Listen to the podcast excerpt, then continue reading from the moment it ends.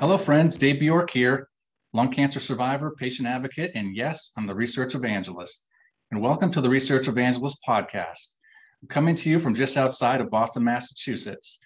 You know, the Greek meaning of evangelist is bringing the good news. And I like to think that I'm bringing the good news in cancer research and care by interviewing people in life sciences that are doing amazing work.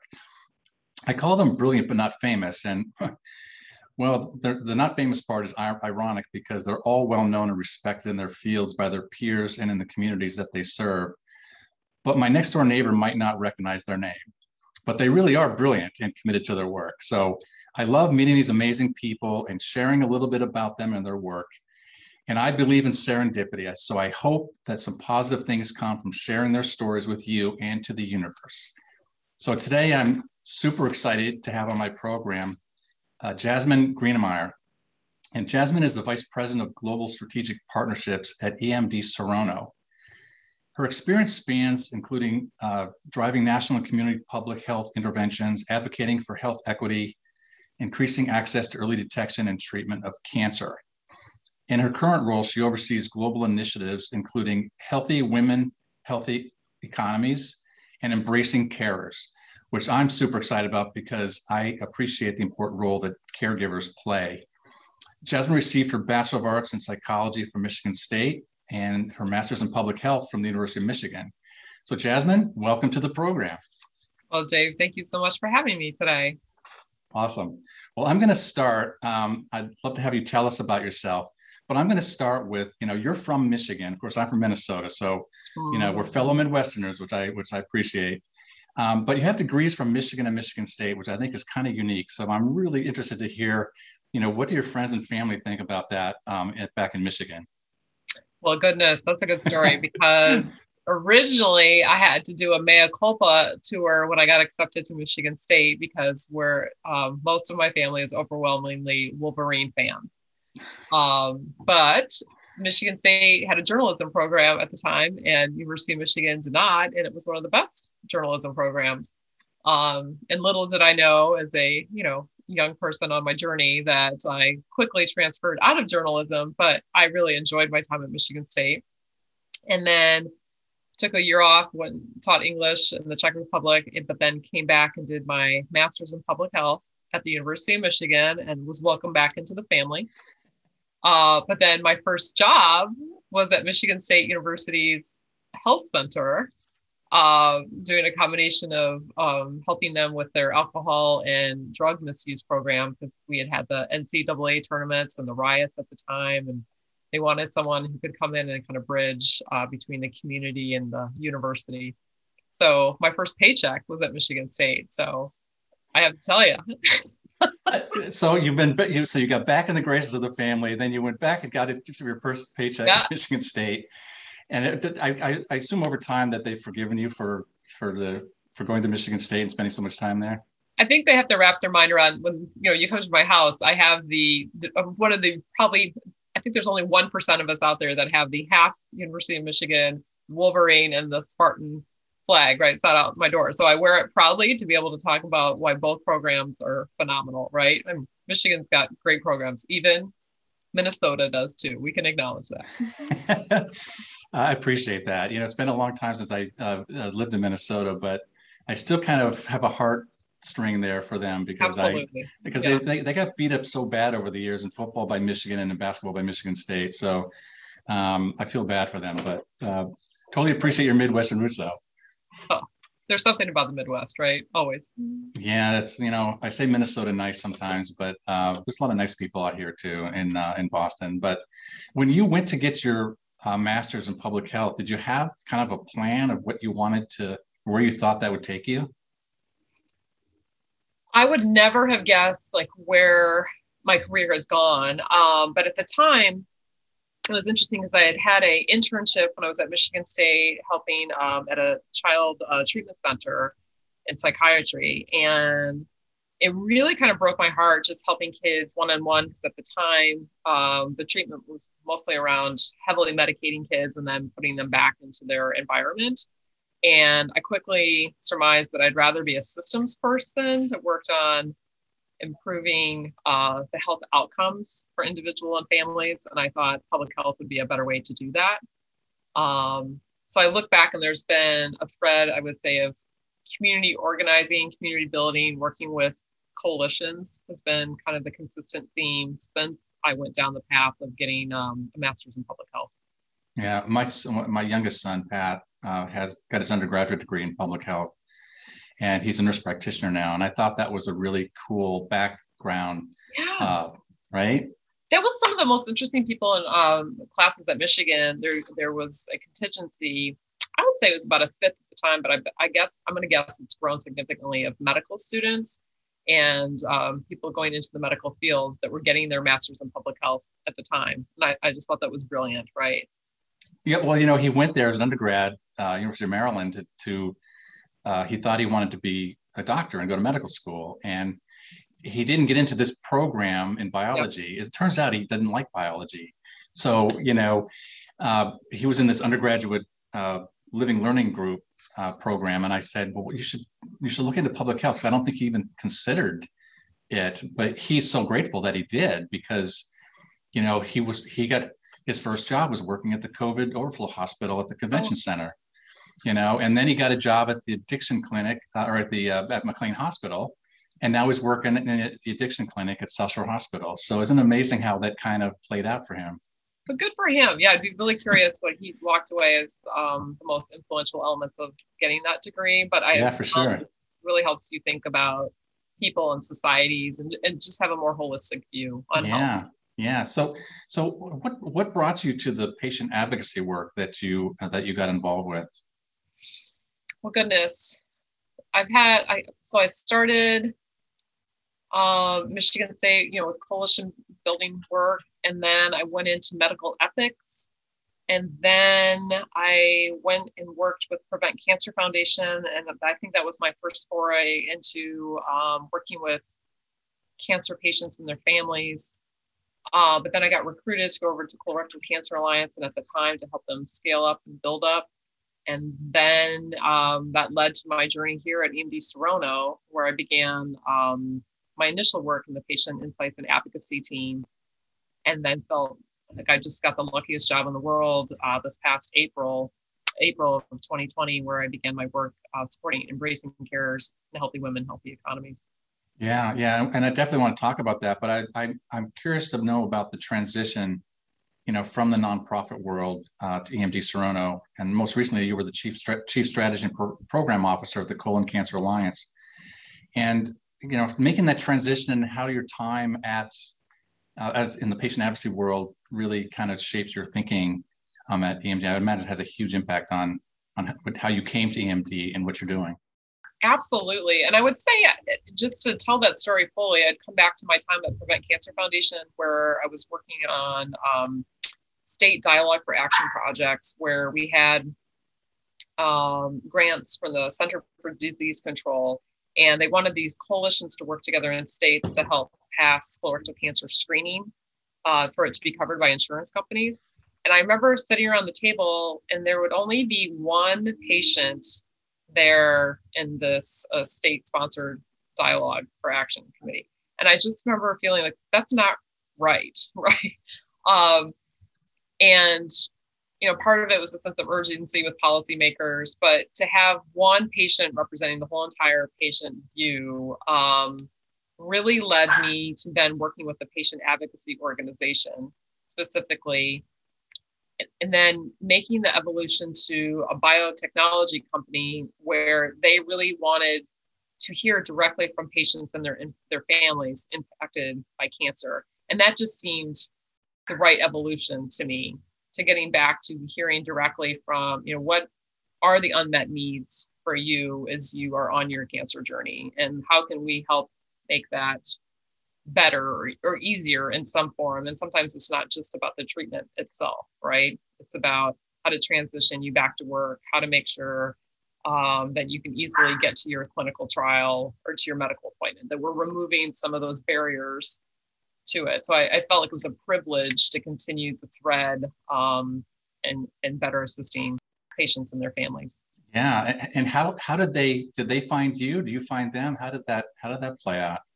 So it's a, you know sometimes it's a small world right? And it's serendipitous. And having been in the um, the advocacy space for over 12 years um, i had some different colleagues that i had worked with. And at the time it was scott williams that recruited me and said you know what? We're going to be launching a brand new um, oncology department within EMD Serono. And we know you've got a lot of experience working with both patients and provider groups and you know we need someone who can kind of roll up their sleeves and go dirty in helping launch this brand new department. You know is this attractive to you?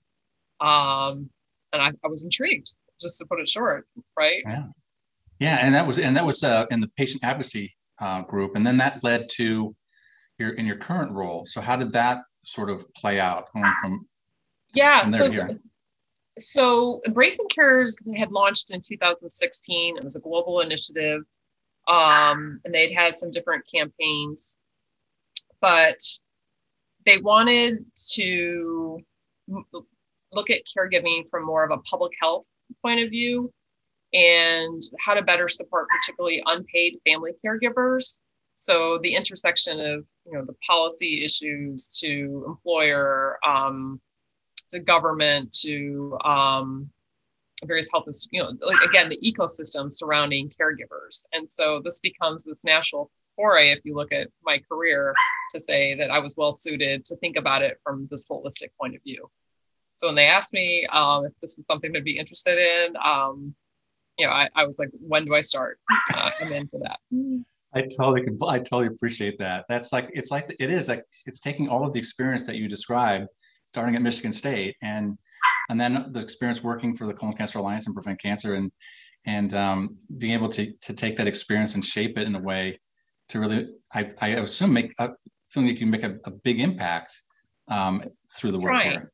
Yeah, I mean, I would definitely say we're it's going back to you know we talked about in the beginning. We're as strong as our coalition is, and thankfully they have really come along and uh, evolved with us. And it goes back to listening directly to the community and working with the community and for the community, right? Yeah. I believe in that.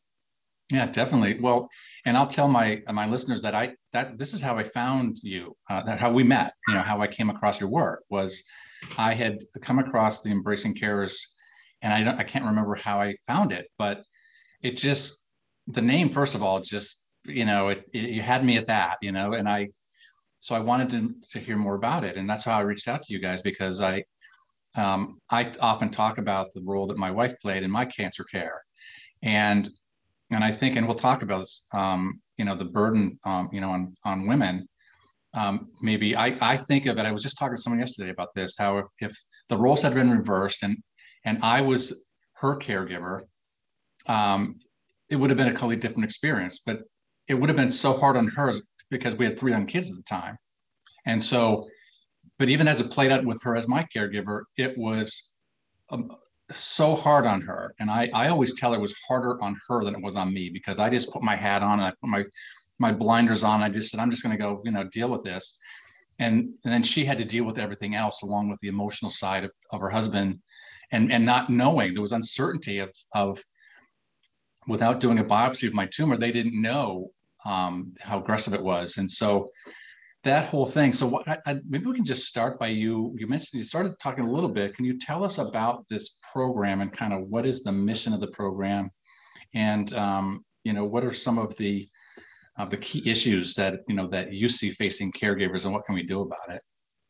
Yeah, so I alluded to the fact that the program started in 2016, and the company looked at you know who are the most influential companies in the caregiver space, particularly the family caregiver, unpaid caregiver space. And we identified nine global organizations um, and brought them together and said, you know, we very much understand that you're specifically supporting the community, but what can we harness our collective energy to do together?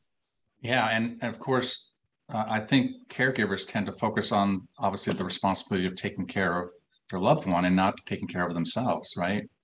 And so is that kind of what what do you do or what can we do to you know bring that out in caregivers make them make them aware of how important it is because you know they'll my, like my wife is a perfect example she just kind of she didn't really acknowledge, I don't think, that she this was hard on her, you know? So I would definitely say your wife's experience is not unique. In fact, we know that the majority of caregivers actually feel that way, that they have to kind of put on a mask, right, while they're assisting their loved one. Um, and we've seen that actually in our global report that we just recently conducted with over uh, 12 countries. And consistently, we saw that caregivers have reported feeling overwhelmed um, more than ever, right? And we've been trying to think about ways um, to support groups, but also get messages out there where we talk about how important it is to connect with others that are going through this very similar experience. And that's where other caregiver advocacy groups shine, right? Um, we know talking to a mental health professional in particular situations is going to be helping, you know, with coping techniques or, you know, how to just negotiate um, your own feelings in the middle of this experience. But we're also trying to suggest little things like taking, you know, the longer route uh, to get home sometimes, or how to fit in a short, even a 10 minute walk, how helpful that is. But the best thing you can do is go for a walk with a loved one and talk about your problems. Um, but we're just trying to say like there's a continuum of ways that um, you should, as a caregiver, just be creating space and yeah, and and those messages that come from these awesome organizations that that you are collaborating with, right? And and how do they find how do they find patients? Do patients find them, or are they doing actively doing to try to find find patients that might not be looking for help or even know that they need help? Yeah, I continue to feel like this is the million dollar question that most people, when they need advocacy organization, um, they're lucky if they actually find that, right? Meaning the Caregiver Action Network that we work with has a 1 800 number. Um, but I'm very curious how many people are even aware of that as a free resource, right? So just you know, how much it takes, and that's where I view the role that we can play as a company is to try to help promote resources like this but I wish that more um, health institutions really gave out this information right then when um, a patient is coming in for treatment to say, Here, here's some resources for you, the caregiver, or the multiple caregivers that might be in play with this. You're going to need this. You may not need it right now, but there might be another point um, in this journey with your loved one where you're going to need to think about your own needs in the middle of this. That's a really good point. I hadn't I hadn't really considered that, but I don't think when I remember my story, I'm quite sure that that conversation never happened. And right? Yeah, I think very few institutions, and I think and this is a huge opportunity, and I hope more people sees it. Particularly, you know, coming out of COVID, I think one of the silver linings has been telehealth. So quite often, um, the medical team is seeing the patient, but it's often a loved one's right on there the screen with them trying to take notes. Um, and so I, I just hope that it's not just thinking again, a medical team just thinking about how to involve the caregiver in the patient's care, but pausing to say, you also, we need to think about how, what's your distress right now at this point in time and kind of take stock of that over time as the the family is coming in to seek treatment, right? There might be something more stressful as they see, like, oh my goodness, I'm going to have to take off more work than I planned. Or, oh my gosh, I may, may need to step out of work for a while. Or, you know, what are the implications for our family now that we're in the middle of all this? And so, for someone to kind of triage what are the needs um, of the loved ones in the middle of this. Well, I think that's a that's a good use of that word triage because I I feel like that is so overlooked. And I, uh, again, I when I think of, I did a survey recently through some other work that I'm doing, and it was asked. It was a questionnaire that that this foundation was putting together to to try to see how if a patient would stay into a clinical trial. And some of the questions that they asked were just so they weren't yes or no questions. They were so complex. It was like, you know, uh, would you travel for a clinical trial, or would you would you be able to get time off work for a clinical trial? And when I when I hear when I heard those questions from a patient perspective, I thought, all that did is just stress me out more because, right? Because I don't know what my boss would say if I had to, you know, ask to, to get time off. And so those are the kinds of stresses that, that not only patients, but caregivers go through thinking like, right. And, and we think of different socioeconomic status or circumstances or, or maybe certain racial ethnic communities is it affect you know is it i'm sure it must affect different communities differently. Do you take stock in that as well? Absolutely dave. You know we've seen um, that women six out of ten times are the ones who are doing uh, more intensive types of caregiving. You know i like to say it's not usually within a family just one caregiver but the main caregiver is often either the partner wife daughter in a situation and she's the one taking time off work um, or removing herself from the workforce altogether to care for her loved one. And you have to think through that there's not just implications for her taking time off right during that time period of intensive treatment, but there's also down the road effects for her, right? Like either reentering the workforce or pension. So we just always think through the knock-on effects, uh, particularly for women and the type of caregiving that they do. And what we were a little surprised by, and I guess perhaps we shouldn't have been, um, when we just did the 12-country um, care well-being index survey, is seeing that communities of color are more likely to do 33 plus hours of caregiving. So the most intensive types of caregiving, where that's practically a full-time job. So what that's signaling to me is that their loved ones are more ill or getting diagnosed at later stages. And if you look at the data, that does bear out, right? Quite often, um, communities of color are diagnosed at far later stages, far more aggressive stages of cancer. So we should be thinking about then the implications, right, to their to their loved ones caring for them. Um, so again, far more intensive amount of time of caregiving and far less resources. And then, for good or bad, this demographic is often in either part time to hourly work.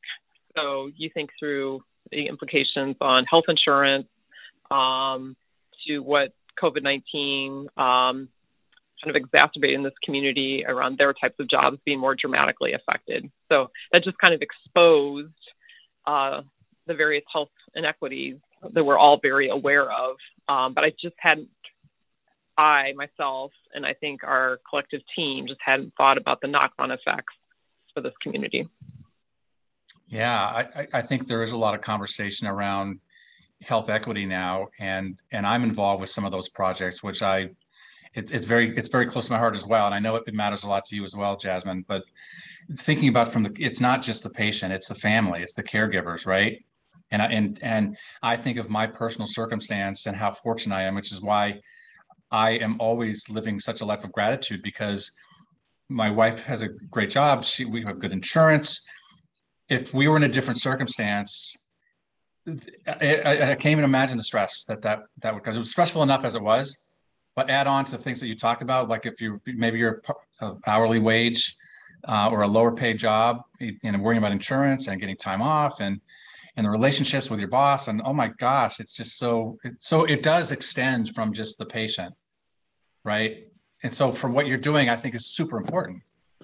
Well absolutely. And i view like we're trying to fund the research and awareness and partner with the type of organizations that are best suited to address this right? So we're just one part in this. And i think i mean I, that's why i appreciate people like you at least having the conversation. Um, I'm hoping more systemic support comes in to particularly target the, the high needs in these communities, right? To have better infrastructure support, whether it's paid leave, as you alluded to, or more understanding employers around flex time, or you know all the different things that we can do with our part that we play in better supporting caregivers. Is working with them is working with employers part of what you do? So we again going back to I feel like the survey it gave us data to go back and show how how common it was. It was, it was surprisingly high that over 95% of caregivers did not feel supported. And then you start to pull, um, it was close to 80% did not feel supported by their employers, right? Um, and again, I think a silver lining coming out of the pandemic is that in certain sectors, flex time just became the experiment that everyone did, and they saw that it worked, right? I mean, we saw within our own employee data that people reported being 35% more productive with being able to work from home. Um, but I still have this special place in my head and heart for hourly workers to say, you know, think they're still left behind in this, and we have a lot more room to go. And I'm glad to see the paid family medical leave being one component of that. Um, but I think employers need to think about um, giving their hourly workers either you know consistent days that they can count on to know like okay this is when you're going to be coming in versus sometimes the variability that happens for hourly workers. Um, and I think others are being more thoughtful about the rec- policy recommendations they're making, but those are one of the ones that we're currently advocating for. Yeah, I, I want to go back to the the sort of point of care or the, the, the initial contact, you know, with the with the clinician, the care uh, with the care team, and and how how do we make that more systemic where that becomes part of sort of the protocol of you know you're seeing a new patient you're seeing in my world it's lung cancer. So i'm picturing going into you know when i talk to the clinicians that i do have on my show many of them almost i would say all of them talk about that special relationship that they have, not just with the patient, but with the family. And and now that now that you know lung cancer patients are living longer, that's you know it's a sort of extended relationship. And so thinking about that initial that initial visit to say, and oh by the way, right? How how, how do we change that? How do we like what what kinds of things have you guys thought through as far as as far as getting that message to educate institutions and, and individual clinicians to making that part of the process if it's not already well, there's a few bright lights out there. I mean, I think of Cancer Support Communities work uh, with their distress screening tool. I think I alluded to this earlier, where they're looking at, you know, in moments over time, is there a change for a caregiver and how they're showing up, you know, with this multi-point survey, this intake survey. So that just gives um, the medical team information to say, like, whoa, we've noticed um, your your sleep, um, you're reporting far less of that, which is something we saw with cancer caregiver data. That compared to any other type of caregiver, cancer caregivers are reporting sleeping the less. They're again back to they're showing the most distress. So I would say, you know, pointing to some best practices that are currently in play, um, but I don't think it's it's even close to being uh, widespread and pervasive. So um, we want to continue to work on education and training for medical institutions and their respective staff on this whole role of care, cancer caregivers and, and, touching base with them. But I would say this is for caregivers at large, not just cancer caregivers. But at this point in time, I think if we can raise the boat for cancer caregivers, we're raising the boat for everyone. Absolutely. Absolutely. Well, I love the work that you're doing, and I think it's so important. So uh, I'm just grateful for the commitment that you know that you and your your team have put into this and partnering with those organizations that are also collaborating with you you know and, and i'd love to do anything i can do to help uh, because i totally i totally recognize that and i you've really pointed out some things to me today that i when i when i, when I hear conversations around healthcare equity and disparities and and i just feel like you're pointing out the importance of not just talking about the actual care for the patient for the cancer patient but you're talking about the care for the entire community the people who are supporting the, the one who's going through cancer the caregivers right when you said 33 or 33 hours and that's yeah. a week right exactly three, 33 hours a week. So again, that is nearly a full time job. And let's not just think about caregiving in isolation. Quite often we know that people are in a sandwich caregiving situation. They're caring for children, they're caring for another loved one, whether it's an LD disabled. I mean, there's many nuances to this. So it's not just in a, a bubble. There's other things that caregivers are responsible for in the day to day. Yeah, well, I, can tell you it's, personally, it's one of the things that I've been giving a lot of thought to lately, and it's it's one of the personal missions that I have because I, as I've gotten involved more with the the lung cancer community, particularly since since, since COVID, uh, and met so many people across the country, and I've met a lot of caregivers, um, and so I recognize that they do feel left and they sometimes feel left out of the whole the whole conversation as you know not just the ones that need help but just the ones that are trying to do more so i i'm it's personally very important to me. And um, i wanted to just switch gears real quick uh, before we go and, and, ask you about the white ribbon project. Um, i know we, we talked about a little bit earlier but I, from your perspective as you know someone who's worked in patient advocacy uh, but also in policy and other um, other important uh, public health uh, uh, positions that you've been in this white ribbon project and trying to really change the way the public perceives lung cancer as a disease of just for smokers or or that not that, that are not really recognize that anybody can get lung cancer right? And so this movement we feel we can move the needle much like the the hiv community did many years ago and much like the breast cancer community did. So when you heard about the white ribbon project what were your what what did you think about that? Well, I think it's a very creative and essential way to open the door to have a conversation with the public and you know other key stakeholders in this conversation around um, just giving more respect and support to lung cancer patients, survivors, and their family members. And I continue to say, you know, even for those of our lung cancer um, patients and the families affected by lung cancer, you have to remember back in a certain point in time, for a certain demographic, you know, cigarettes were just given out like they were candy, right? I feel like you were in the military. And so I just, we put so much of a burden on lung cancer at large for those who smoked. And then to your point, the growing number who haven't smoked at all.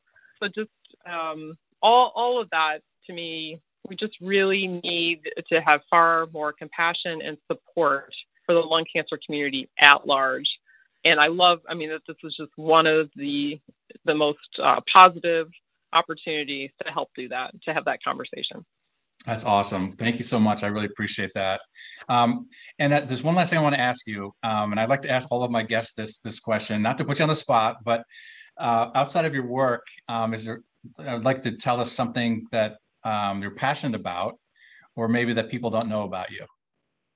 So, something I'm very passionate about, I try to practice what I preach in self care. And so, something that's like so essential for my mental health and physical health is I love to go to spin class.